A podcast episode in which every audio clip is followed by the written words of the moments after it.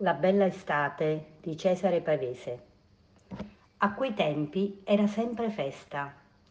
Bastava uscire di casa e traversare la strada per diventare come matte e tutto era così bello, specialmente di notte, che tornando stanche e morte speravamo ancora che qualcosa succedesse, che scoppiasse un incendio, che in casa nascesse un bambino e magari venisse giorno all'improvviso e tutta la gente uscisse in strada e si potesse continuare a camminare, camminare fino ai prati e fin dietro le colline.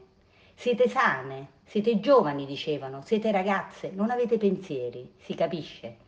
Eppure una di loro, quella Tina, che era uscita zoppa dall'ospedale e in casa non aveva da mangiare, anche lei rideva per niente. E una sera, trottando dietro gli altri, si era fermata e si era messa a piangere perché dormire era una stupidaggine e rubava tempo all'allegria.